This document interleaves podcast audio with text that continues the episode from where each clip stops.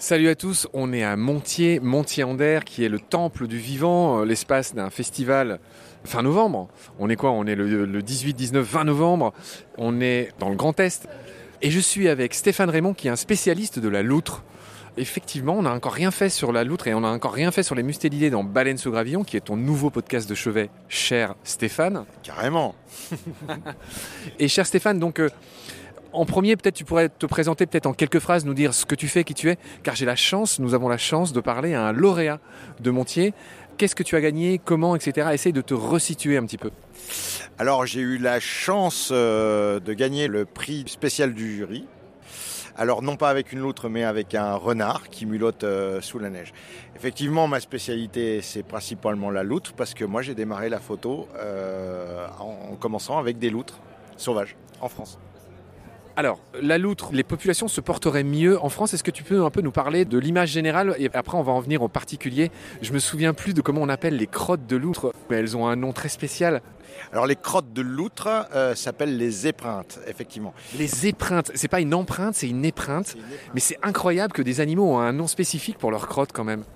Oui, oui, oui. Pas qu'un nom, également une odeur particulière. Quand on sent une odeur de crotte de loutre, euh, on ne peut pas confondre avec un animal, un autre animal. Alors c'est un podcast qui n'est pas encore en odorama, mais c'est une amélioration sur laquelle je suis en train de travailler, mon cher Stéphane.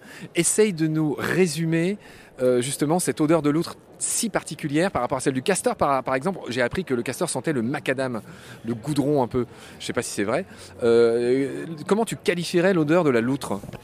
Eh ben, c'est une bonne odeur, étonnamment, parce que ça ne pique pas du tout au nez, si on peut dire comme ça, puisque c'est une odeur douceâtre qui pourrait mélanger un petit peu l'odeur de poisson, certes, mais également du miel. On ressent un petit peu l'odeur douceâtre du miel.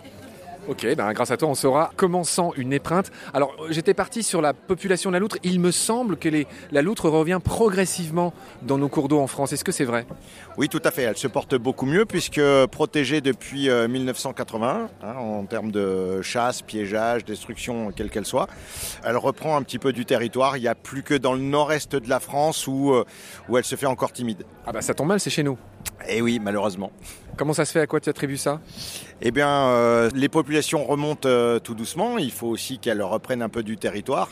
Il peut y avoir des barrages infranchissables, euh, des choses comme ça. Ensuite, c'est lié à l'urbanisation, c'est lié à tout un tas de choses comme ça. C'est une espèce qui a vraiment besoin de zones où, elle peut trouver de, quoi manger, de quoi gîter, etc. Et pour ça, il faut encore des rivières très préservées. Alors, raconte-nous un peu la loutre, loutra loutra, hein, de son petit nom scientifique. Qu'est-ce que tu peux nous raconter de surprenant euh, pour tous les naturalistes qui nous écoutent sur la loutre, ce qu'on sait peu peut-être de cet animal? Oh, il y aurait tellement de choses à dire sur la loutre. C'est un animal, moi j'en suis à 25 ans de loutre. 25 ans d'observation de loutre. Comme je dis toujours, il me faudrait plusieurs vies pour tout savoir sur cette espèce. Elle me surprend encore. Alors, on va rester en France, mais, la loutre fait notoirement partie des espèces qui jouent, tu sais, avec les cailloux, là, elles jonglent. Il y a, plein d'images euh, qu'on trouve sur, Internet avec des loutres qui jouent avec des pierres. On a l'impression qu'elles jonglent. Euh, quelles autres surprises tu as pu noter dans tes observations? Alors, déjà, pour le commencer, nous, la nôtre, la loutre d'Europe, ne fait pas ça. ne fait pas ça du tout. Nous, c'est vraiment, c'est un animal qui est, euh, j'ai envie de dire, très très très adapté à son milieu et qui elle n'est pas là pour jouer quoi. Il faut qu'elle, chasse, il faut qu'elle se nourrisse, il faut qu'elle, qu'elle réussisse à se reproduire, etc. Et euh, par contre, c'est, euh, moi j'ai une phrase qui peut paraître un petit peu, toujours un peu étrange. La loutre, c'est de l'eau dans de l'eau tellement elle est adaptée à son milieu, tellement elle est fluide. Quand elle arrive, elle fait à peine une vague, etc. Elle est discrète. Et puis pour de nombreux, nombreux euh, naturalistes, ça reste un, un mythe. Hein. C'est un peu comme le lynx ou le loup. Ce sont des animaux très difficiles à voir.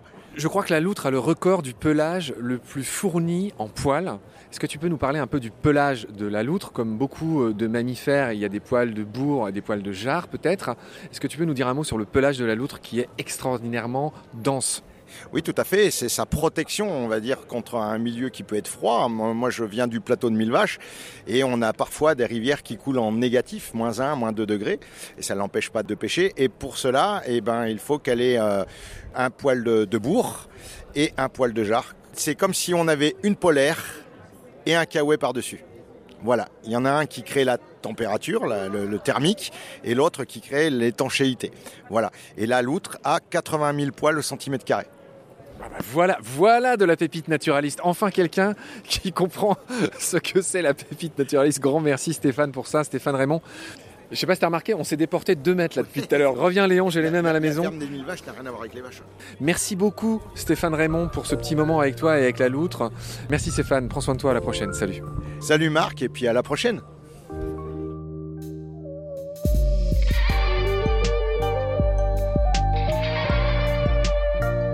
C'est la fin de cet épisode. Merci de l'avoir suivi. Pour continuer, nous avons besoin de votre soutien. Et vous pouvez nous aider simplement, en quelques clics et gratuitement. Il suffit par exemple d'utiliser le moteur de recherche solidaire Lilo. Ainsi, chacune de vos recherches sur Internet générera des gouttes qui seront reversées au projet de votre choix, comme Baleine sous gravillon par exemple. Vous pouvez par ailleurs vous abonner à nos podcasts comme d'habitude, partager les liens, devenir adhérent de l'association BSG ou encore faire un don sur Helloasso ou sur Tipeee. Grand merci par avance. Je remercie tous mes équipiers pour leur aide précieuse. Je vous retrouve bientôt pour de nouveaux épisodes. Et d'ici là, prenez soin de vous et de ce qu'il y a autour de vous. Merci. À bientôt.